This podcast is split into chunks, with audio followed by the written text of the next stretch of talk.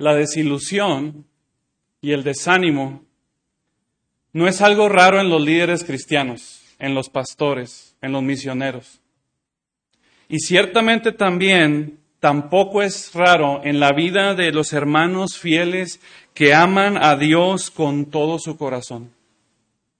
A veces empezamos a enfrentar situaciones en nuestra vida que no entendemos por qué están pasando. Y cuando menos lo esperamos, cuando menos nos damos cuenta, estamos enfrentando la desilusión y el desánimo en nuestra vida cristiana. Y yo quisiera en esta mañana, mi querido hermano y mi querida hermana, de una manera humilde, darte consuelo por medio de la escritura que tenemos delante de nosotros en esta mañana. Y sabes, de repente estamos sirviendo y adorando al Señor confiando en Él con todo nuestro corazón, estamos comprometidos con el Señor y piensas que en tu vida cristiana jamás vendrá el desánimo, jamás. Estás confiado que jamás vendrá el desánimo. Pero de repente empiezan a pasar cosas en tu vida y cuando menos lo esperas te encuentras en un abismo que como lo vemos en los libros de los Salmos una tras otra vez, en una situación que no entiendes por qué te está pasando. Y cuando viene esta cosa, mi hermano, mi hermana, lo primero que te preguntas es, ¿por qué a mí, Señor? ¿Por qué a mí me está pasando esto? Si yo te estoy sirviendo con todo mi corazón, yo estoy confiando plenamente en tu gracia en mi vida. Jamás pensé que en mi caminar cristiano yo iba a terminar enfrentando la desilusión y la dificultad por la que hoy yo estoy pasando en mi vida. Jamás me lo imaginé. Y ven en pensamientos como estos. Y Dios quiere, déjame decirte una cosa muy importante, muy importante. Dios quiere que aprendamos cosas importantes en medio del desánimo. Esto no viene por casualidad. Dios quiere que aprendamos y entendamos cosas importantes en medio del desánimo, porque es ahí en medio del desánimo que nos daremos cuenta dónde verdaderamente está nuestro tesoro. Nos daremos cuenta ahí donde verdaderamente está nuestra confianza. Es ahí donde cuando viene la dificultad que viene a revelar verdaderamente dónde está el deseo de nuestras almas, si en un ministerio, si en una persona, en una cosa, en algo material, o si verdaderamente nuestra confianza está en el Señor. Y sabes, cuando estas cosas pasan, el resultado no siempre será agradable, como en el caso de Elías, al menos inmediatamente. Y ahí nos daremos cuenta en la desilusión dónde verdaderamente está nuestra satisfacción. ¿Y por qué esto es importante, hermanos? Porque es cuando viene el desánimo y la desilusión, donde nosotros nos tendemos a olvidarnos que Dios es bueno. Viene el desánimo, viene la dificultad, y es ahí donde, donde los, aún los siervos más fieles tienden a olvidarse que Dios es soberano y que Dios es bueno. Y es ahí donde nosotros empezamos a ser confrontados con la idolatría de nuestro corazón. Es ahí donde Dios viene a revelar dónde verdaderamente nuestro corazón está descansando. Porque tú y yo deseamos algo y pensamos que Dios nos lo está quitando. Pensamos que esto es algo bueno para nuestra vida y cuando no llega, cuando no llega, pensamos, Dios, ¿por qué no estás permitiendo que esto que yo deseo, esto que es bueno, yo quiero esto que es bueno y no esté llegando? Y empezamos a enfrentar este tipo de desilusiones. Yo quiero preguntarte en esta mañana, ¿cuáles son las desilusiones de tu vida? ¿Cuáles son tus sueños sin cumplir? ¿Cuáles son esas metas que no has alcanzado? ¿Cuál es este deseo que tú has tenido a lo largo de tal vez 10 años desde que te casaste, ¿Cuál es esta meta que tú has tenido desde que el Señor te llamó al ministerio y no se ha cumplido hasta el punto del desmayo? Estás tan angustiado. Esas lágrimas que derramas de noche porque parece ser que no tienes esperanza. ¿Cuáles son esas cosas que tú hoy tienes? Inclusive cosas tan relevantes y tan importantes que son santas y piadosas. Porque ahorita vamos a ver que en el caso de Elías, el deseo que él tenía es el deseo más piadoso que jamás alguien puede tener y aún así él estaba desilusionado de que no se estaba cumpliendo en su vida. Entonces yo, yo quiero preguntarte, aún puede haber cosas que ahorita dices, no tengo desilusiones, pero hay cosas que están sepultadas ahí por años. y que cada vez que viene nuevamente tu corazón te producen lágrimas y tristeza que ya no sabes qué hacer. Bueno, en Elías tenemos un hombre, y con esto vamos a entrar a los puntos de esta mañana. En Elías tenemos un hombre que deseaba algo verdaderamente bueno, algo verdaderamente piadoso, un hombre que se dedicó por entero a servir al Señor durante toda su vida. Pero aún así, en Elías vemos un hombre que tenía un sueño, pero no pudo cumplirse, al menos no a su manera. Porque esta es parte de la enseñanza que hoy vamos a nosotros a recibir. Elías tenía un sueño y no lo pudo cumplir, especialmente porque él quería cumplirlo a su manera. Y ahorita vamos a ver algunos detalles importantes. Pero, hermanos, yo fallaría en esta mañana si no recuerdo lo que estuvimos viendo durante los atributos de Dios. Porque la historia de Elías no se trata de Elías, se trata de cuán compasivo, cuán generoso, y cuán bondadoso es nuestro Dios. La, historia de yo no pretendo aquí hablar de Elías, yo pretendo aquí hablar del Dios de Elías en esta mañana. Para que tú y yo podamos ser confrontados con la verdad de que nuestro Dios es mucho más compasivo, mucho más misericordioso y mucho más bondadoso y que sus planes son muchos más grandes que los nuestros, de modo que hoy nosotros seremos confrontados con la gloria de Dios y con su compromiso con su pueblo, el cual es inmutable y no cambiará Jamás. Así que habiendo dado esta breve introducción, quiero que veas conmigo cuatro puntos importantes en esta mañana de esta historia de Elías, del profeta Elías. Punto número uno. Aún el creyente que cree en la soberanía de Dios puede olvidarse de quién es Dios en tiempos de desilusión. Lo voy a volver a repetir. Aún el creyente que cree en la soberanía de Dios Puede olvidarse de quién es Dios en tiempos de desilusión. Mira conmigo lo que dice el versículo 4 de Primera de Reyes, capítulo 19, versículo 4, hablando de Elías. Dice ahí la palabra del Señor, y él se fue por el desierto un día de camino y vino y se sentó debajo de un enebro ¿Y qué dice? Y deseando morirse. Bien clara la palabra, no hay que torcerla, no hay que espiritualizarla. Y deseando morirse dijo, basta ya, oh Jehová, que dice, quítame la vida, pues no soy yo mejor que mis padres. Este profeta Elías acaba de recibir un mensaje de Jezabel. Después de esta gran historia en el capítulo 18, ahorita no hay tiempo de estudiarla, pero esta es la gran ironía de la historia de Elías, que en el capítulo 18 Elías acaba de presenciar la obra majestuosa de Dios al caer fuego del cielo delante de los profetas de Baal y delante del pueblo de Israel. Y mientras los profetas de Baal, por más que gritaron a su Dios, por más que estuvieron brincando, no recibieron respuesta de Baal, pero cuando Elías oró, el fuego de Dios cayó sobre el altar y todo mundo pudo presenciar que verdaderamente Jehová es el Señor de Israel. Y todo el pueblo dijo, sí, Jehová es el Dios de Israel. Pero inmediatamente después de esta gran victoria, inmediatamente después de esta gran historia, viene un mensaje de Jezabel, de aquella mujer que había matado a los profetas del Señor y le dice, mira, dice en el versículo 2, mira, así como tú has hecho con los profetas de Baal, yo te aseguro que tú mañana también, tú mañana también, Elías, estarás acompañándolos en muerte. Ahora, la pregunta aquí es, ¿cuál, ¿cuál, debería ser la reacción de Elías que tú y yo deberíamos esperar? Elías acaba de ver el fuego de Dios cayendo del cielo tan solo un versículo atrás. Y tal vez tú y yo pudiéramos esperar a Elías diciendo, a ver, díganle a Jezabel que venga, para que vea quién es el Dios de los ejércitos. Yo aquí la voy a esperar mañana. Pudiéramos esperar un Elías valiente, un Elías comprometido a decir, venga, que venga ella y que vea quién es el verdadero Dios de Israel. Yo le voy a enseñar como una historia tan solamente atrás. Pero fíjate cuál es su reacción ahí en el versículo 2. Entonces envió Jezabel a Elías un mensajero diciendo, así me hagan los dioses y aún me añadan, si mañana a estas horas yo no he puesto tu persona como la una de ellos. Versículo 3, viendo pues el peligro, dice ahí la escritura bien claro, se levantó y se fue para salvar su vida.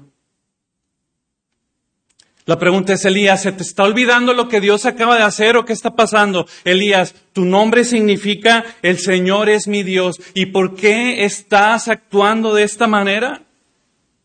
Y sabes, hermanos, cuando tú lees un comentario de Primera de Reyes, hay muchos comentarios que tú puedes adquirir de Primera de Reyes.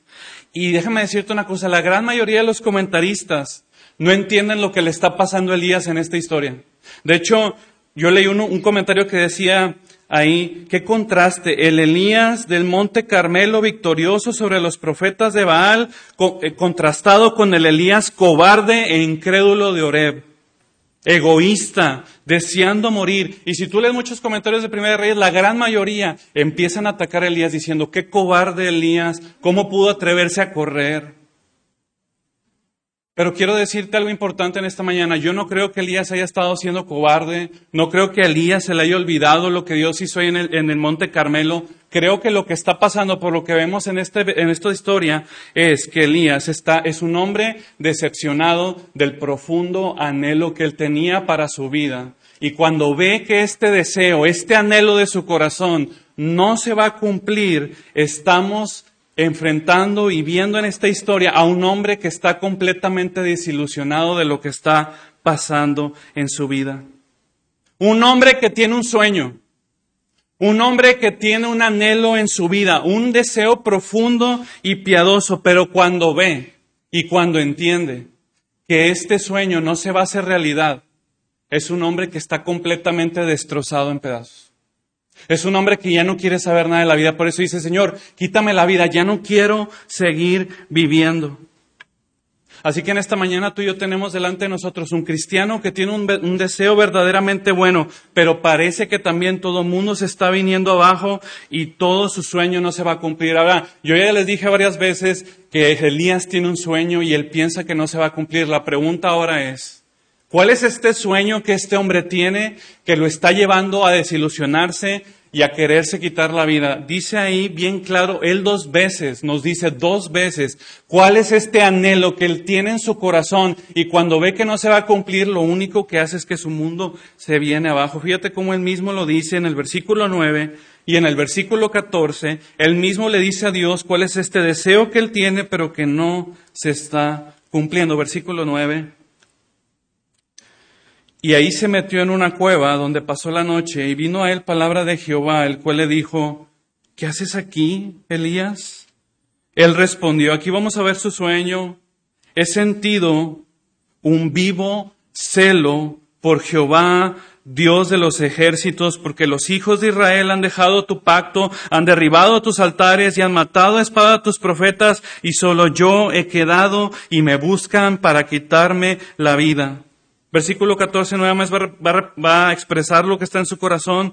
Versículo 14, él respondió, he sentido un vivo celo por Jehová, Dios de los ejércitos, porque los hijos de Israel han dejado tu pacto, han derribado tus altares y han matado a espada a tus profetas, y solo yo he quedado y me buscan para quitarme la vida. Así que nosotros aquí vemos por qué Elías estaba desanimado. Elías, hermano, quería que después de lo que pasó en el monte Carmelo, de que el fuego descendió del cielo, él quería que un avivamiento viniera al pueblo de Israel.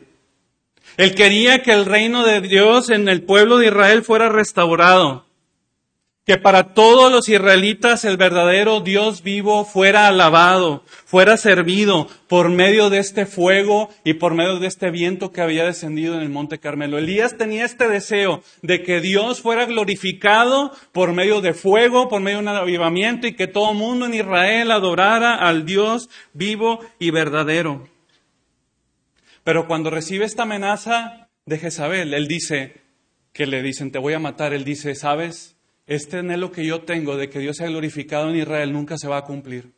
Este pueblo terco y necio quiere seguir idolatrando a Baal. Este pueblo quiere seguir sirviendo a otros dioses y no al vivo y verdadero. Y entonces Elías empieza a entrar en una profunda desilusión.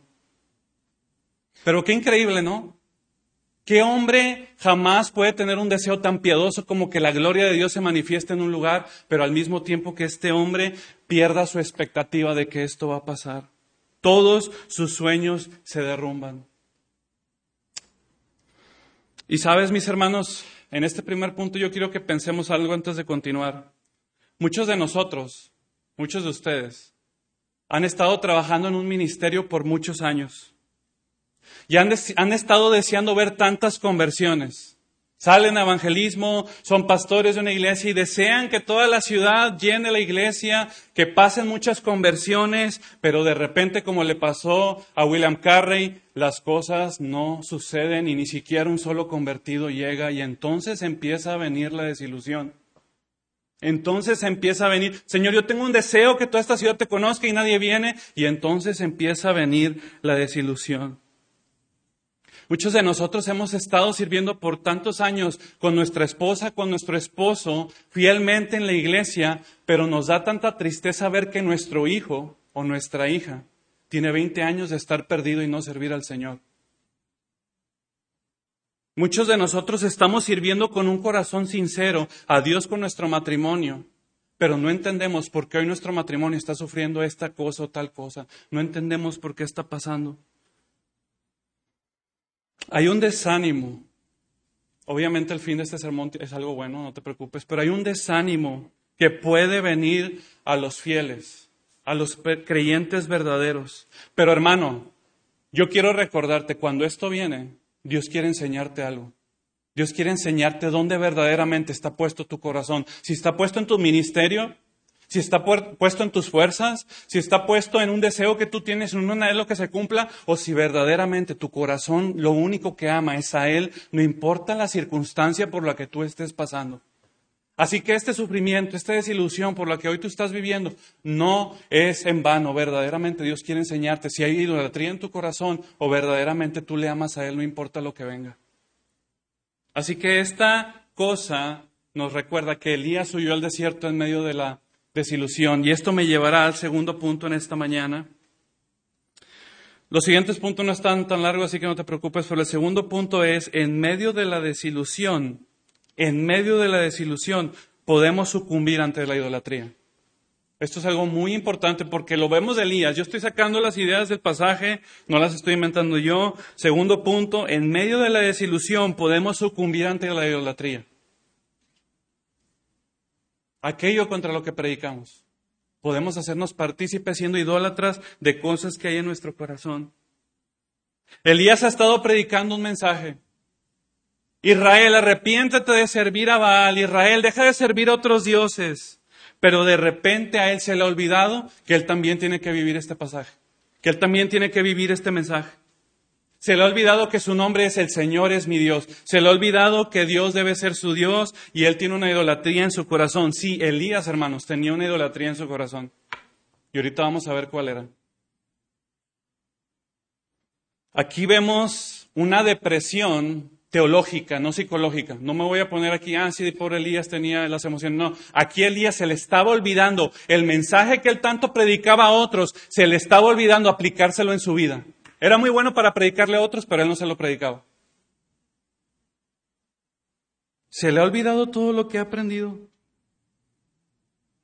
Ahora, yo ya les dije qué es lo que él quería. Él quería ver la gloria de Dios por medio de fuego y de viento. Él deseaba que en ese evento del Monte Carmelo el pueblo de Israel jamás, jamás volvería a seguir a Baal. Y sabes qué es lo interesante? Quiero que aquí empezamos a ver cómo Dios obra y cómo Dios también va a obrar en tu corazón. Porque ¿qué es lo que Dios hace a Elías? Versículos del 11 al 13. Quiero que veas lo increíble cómo Dios trata a Elías con su amor, obviamente, y su bondad. Cómo Dios empieza a trabajar en el corazón de Elías para mostrarle su idolatría. Versículos del 11 al 13.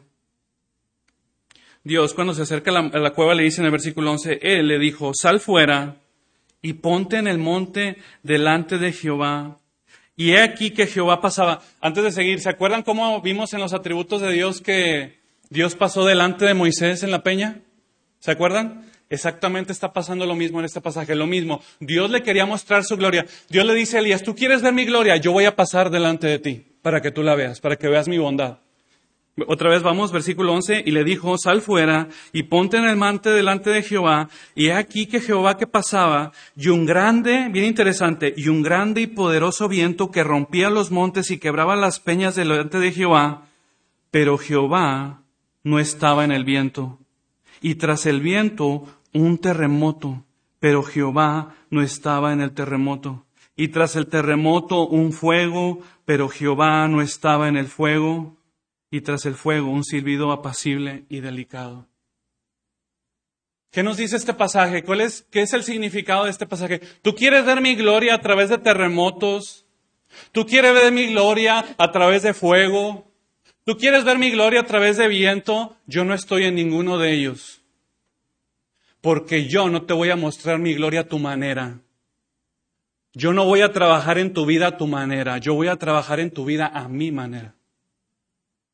Yo no voy a trabajar para tu bien a tu manera, como tú quieres, yo voy a trabajar en tu vida para tu bien, pero a mi manera y no a la tuya. Así que Elías quería que Dios trajera un avivamiento a través de fuegos, de terremotos, y aquí estamos viendo una enseñanza increíble. Porque dice ahí en el versículo 13, eh, 12, perdón, 12 y 13, y tras el terremoto un fuego, pero Jehová no estaba en el fuego, y tras el fuego un silbo apacible y delicado. Dios le estaba hablando a él de una manera en que él nos estaba esperando. A través de una voz dulce y tierna, y no a la manera en que él estaba esperando. De hecho, hermanos, lo que Dios aquí está haciendo es tan increíble que le dice a Elías, tú quieres ver la gloria mía en tu ministerio. Yo voy a, mostrar mi gloria a través de otros ministerios y no a través del tuyo. Tu vida aquí ya ha terminado. Tu ministerio aquí ya terminó, Elías. Tú ya no vas a seguir ministrando a Israel. Ahora voy a llamar, y nos dice aquí a través de tres personas en el versículo 15 y 16. Vamos a ir al versículo 15 y 16. Y le dijo Jehová, ve, vuélvete por tu camino, por el desierto de Damasco, y llegarás y ungirás a Hazalel por rey de Siria. Entonces voy a voy a mostrar mi gloria a través de un rey pagano, versículo 16, a Jehú, hijo de Nimsi, ungirás por rey de Israel, así que voy a mostrar mi gloria a través de otro rey de Israel, y finalmente le dice, y Eliseo, hijo de Safat, de Albel Mejolá, ungirás para que sea profeta que dice, en tu lugar. Elías, tú vas a ser sustituido. Eliseo va a tomar tu lugar. Y sabes, antes de seguir avanzando, esto me recuerda tanto, me recuerda tanto a la historia de Moisés y del Señor. Cuando le dice, ¿tú puedes ver aquí la tierra prometida? Ven Moisés, ven. ¿Ves la tierra prometida? Sí, Señor, sí la veo. ¿Te gusta? ¿Es buena? Sí, Señor, sí, Señor. Moisés, tú no vas a entrar a la tierra prometida. No va a ser a tu manera, Moisés no va a ser como tú quieres. ¿Puedes ver esto? Es bueno, ¿verdad? Sí, es, tu tierra prometida. ¿Puedes ver esto, Elías? Es toda mi gloria. Sí, y, es lo mejor, es tu Tú no lo vas a poder tener porque no es a tu manera, es a mi manera. No eres tú quien obra, soy yo quien obro. Y empieza entonces el Señor a trabajar en su corazón y decirle, no es a tu manera, Elías. No es como tú quieres. No es en tus fuerzas ni con ejércitos, sino con mi espíritu. Yo me acuerdo mucho, no sé si ustedes han escuchado la historia de Jim Elliot y Elizabeth Elliot. confío que algunos sí, y si, y si, no otros. Él era americano, ella era belga, de Bélgica. Ajá. Y ellos tenían un corazón por Ecuador. Un deseo por la, por la, por la gente de Ecuador, esas tribus que no conocían del Señor. Tenían un deseo profundo de ganar Ecuador para Cristo. Y estaba ahí la pareja junto con otras parejas y le dice el Señor, como si fuera esta misma historia Elías, ¿tú puedes ver Ecuador, Jim Elliot? ¿Puedes ver Ecuador, Elizabeth Elliot? Sí, sí lo veo, Señor. ¿Te gusta? ¿Quieres que sea para Cristo? Sí, Señor. Va a ser a mi manera y no a la tuya. Porque si ustedes conocen la historia, Jim Elliot fue asesinado casi inmediatamente después de haber llegado junto con los otros hombres y solamente las mujeres se quedaron ahí para ministrar, así que no fue a través de sus propios planes, ni a través de sus propios propósitos, ni de la manera que ellos querían, sino se hizo a través de la forma en que Dios quería para la gloria de su nombre. Así de increíble es el Señor. El Señor empieza a trabajar en tu corazón para que puedas entender que no son mejores tus caminos que los de Él, que no son tus deseos mejores que sus deseos, que no son mejores tus maneras que sus maneras. Porque, hermano, es ahí donde entonces vas a darte cuenta que ahí está la idolatría de tu corazón. La idolatría de Elías era querer hacer las cosas a su manera. Sí, era un deseo piadoso. Sí, él quería tener esposa. Es algo bueno tener esposa, es algo bueno tener hijos, es algo bueno tener un ministerio, es algo bueno ser pastor, pero no a tu manera, sino a la manera del Señor, no en tus tiempos, sino en los tiempos del Señor. El Señor empieza ahí a destruir los ídolos de nuestra vida, pero déjame decirte por qué. Por, por su hermosa compasión porque Dios quiere. Y ahorita al final del mensaje lo vas a entender. Obviamente vamos avanzando, al final va a ser más claro, porque Dios así trató a Elías. Pero Dios empieza a, remover los ídolos de tu corazón para que Él pueda ser el todo en ti. Para que tu gozo pueda estar completo. Porque aunque tú piensas que esta cosa que tú tanto deseas te va a dar gozo, Finalmente eso no te va a dar gozo, solo Dios te puede dar el gozo que tú necesitas. Así que Él trabaja en nuestros corazones para que Él sea nuestro todo. Elías predicaba un mensaje contra la idolatría y Dios no le iba a permitir a Elías, Dios no le iba a permitir a Elías que él no viviera el mensaje que él estaba predicando.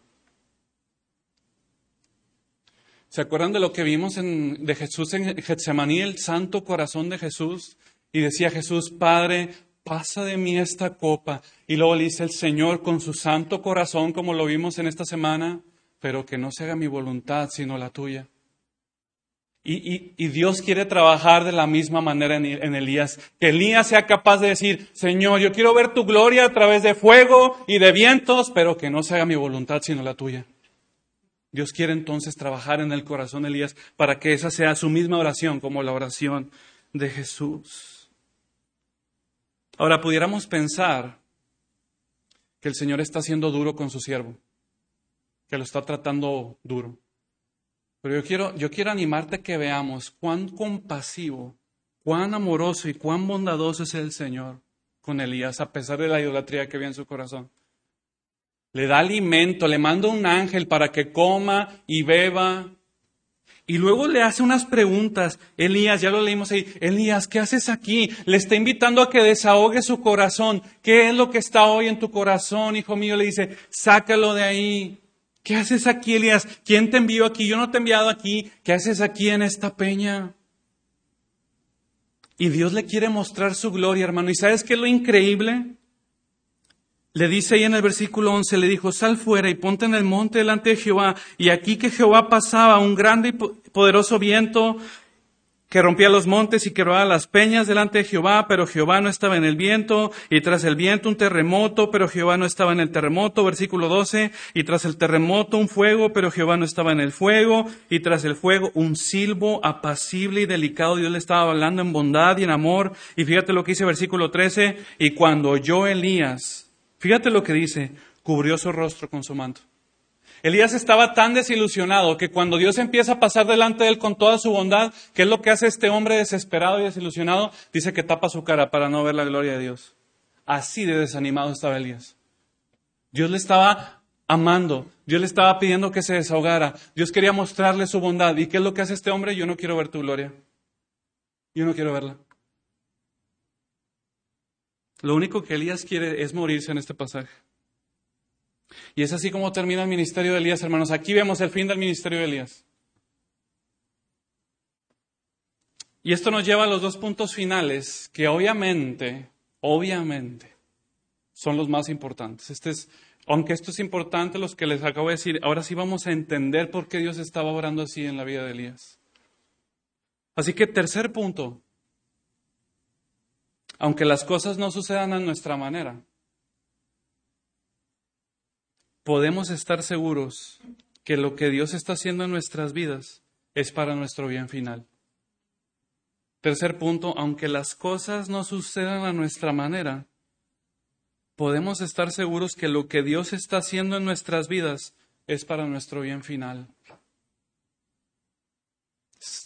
Segunda de Reyes, ahí vamos a ver algo que le pasa a Elías increíble. yo ya les dije que aquí ya termina el ministerio de Elías, pero la, Biblia sigue mencionando Elías. Segunda de Reyes, capítulo 2. Segunda de Reyes, capítulo 2.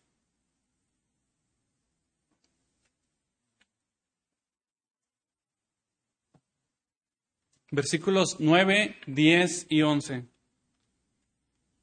Segunda de Reyes, capítulo 2, versículos 9, 10 y 11. Cuando habían pasado, Elías dijo a Eliseo, pide lo que quieras que haga por ti, antes que dice de que yo sea quitado de ti. Y dijo, Eliseo, y dijo Eliseo, te ruego que una doble porción de tu espíritu sea sobre mí. Él le dijo, versículo 10, Cosa difícil has pedido. Pero fíjate qué interesante comentario le va a hacer. Si me vieres cuando fuere quitado de ti, te será hecho así. Mas si no, no. Ahorita yo lo voy a explicar, versículo 11. Y aconteció que yendo ellos y, hablando, he aquí, mirad, un carro de fuego, un carro de fuego con caballos de fuego, apartó a los dos y Elías subió al cielo en un torbellino. Qué increíble historia, qué increíble. Esto es increíble, hermanos, increíble. Porque Dios no ignora el profundo deseo de sus siervos. Dios conocía el más profundo corazón de Elías. Dios conocía que lo que Elías quería en su vida era ver su gloria a través de fuego y de viento. ¿Y qué es lo que Dios hace?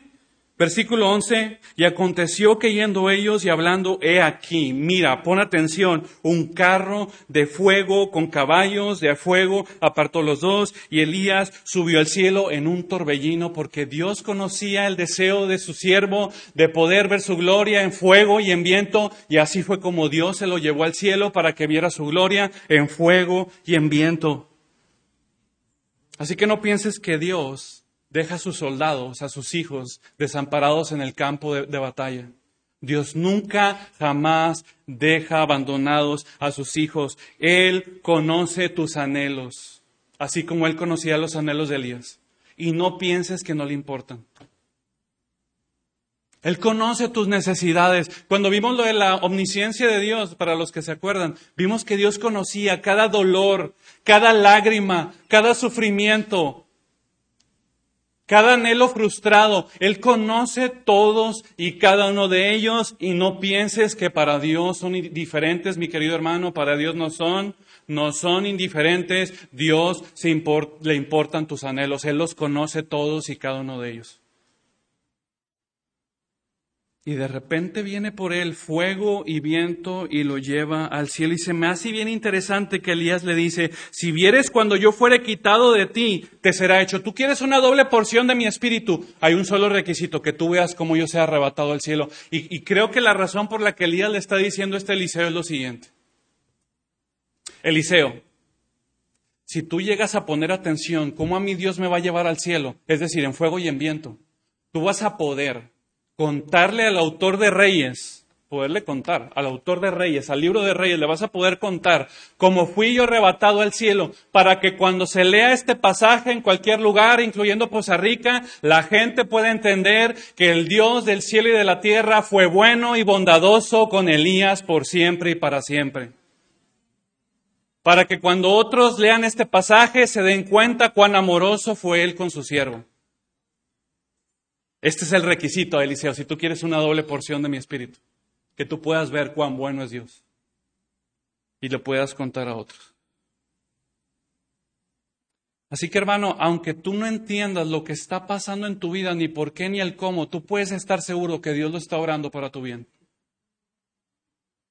Finalmente, y la historia más increíble de todas, para mí me resulta increíble, increíble, lo que Dios está a punto de hacer con Elías, porque esta no es la última vez donde vemos a Elías en la escritura. Y se me hace increíble lo que Dios está a punto de hacer con Elías. Yo no sé si se acuerdan ustedes, pero vimos en los atributos de Dios, yo les dije claramente, y se los vuelvo a repetir como disco rayado, que la gloria de Dios ha de ser entendida de una manera perfecta y completa en la persona de Cristo. De modo que el Evangelio es 100% cristocéntrico, centrado en Dios y no en los hombres. No en la moralidad, no en el portarte bien, sino en la cruz de Cristo. Ahí está centrado el Evangelio. Y Dios, respaldando esta verdad de la Escritura, de que todo está centrado en Cristo, le va a mostrar a Elías su gloria en la persona de Cristo. Por eso el cuarto punto, y ahorita vamos a ir al pasaje, el cuarto punto es, espera en Dios porque las cosas que Él da son mucho más abundantes de lo que podemos pedir. Lo voy a volver a repetir, espera en Dios, porque las cosas que Él da son mucho más abundantes de lo que podamos pedir. De verdad, esto que le va a hacer a Elías es lo que también hace contigo y conmigo. Pero de verdad, hermanos, yo, le ruego a Dios que no falles de ver el gran amor y la gran gracia de Dios en este pasaje. Lucas capítulo 9. Lucas capítulo 9, porque esta, aquí vamos a ver otra vez a Elías. Lucas capítulo 9. Y no lo vamos a ver nada más como historia, lo vamos a ver en persona. Aquí se muestra otra vez Elías caminando en la tierra y vamos a ver qué es lo que pasa en Lucas capítulo 9.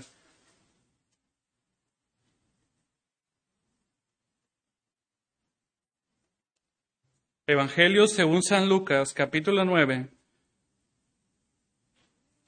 versículos del 28 al 31.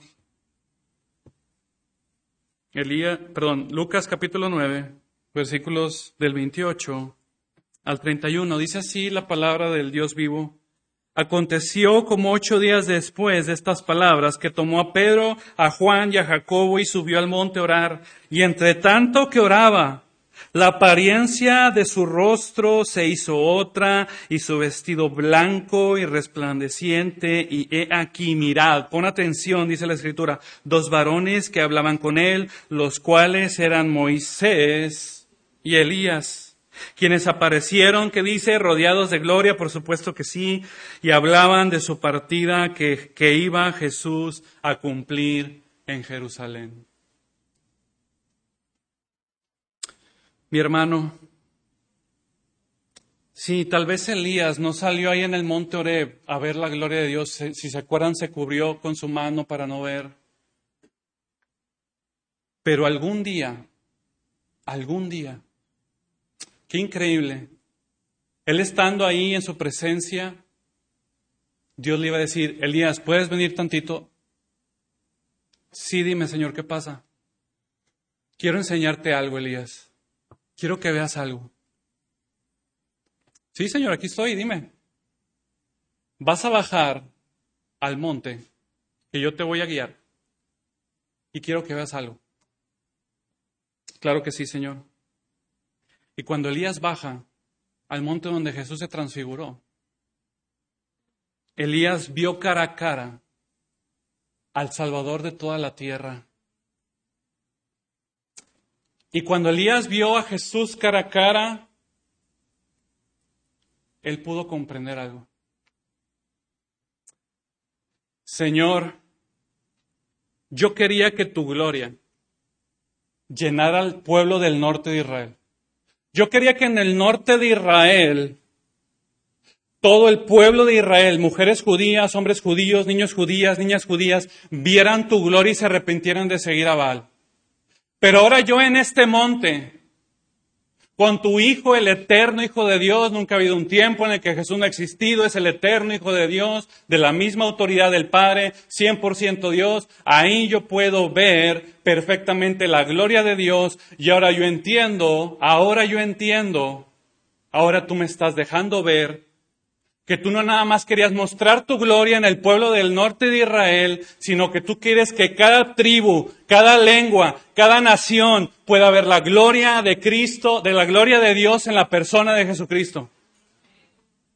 Ese anhelo que yo tenía de que los israelitas conocieran tu nombre, tú has hecho algo mucho más abundante de lo que yo pudiera pedir, porque ahora en la persona de Cristo, cada pueblo, cada tribu, cada lengua y nación, en República Dominicana, en Ecuador, en Poza Rica, ellos podrán ver la gloria en el nombre de Jesucristo.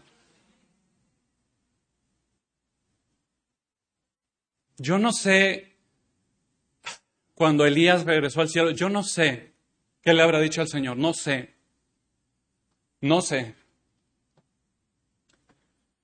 Pero una cosa estoy seguro que, que era mucho para Elías el, el poder ver tanta gloria de Dios. Ese, ese anhelo que él tenía. Dios se lo multiplicó por un millón de veces. Porque sus caminos son más grandes que nuestros caminos y sus pensamientos son más grandes que nuestros pensamientos. No hay nadie que se le pueda igualar a Dios en cuán bondadoso y cuán amoroso es Él.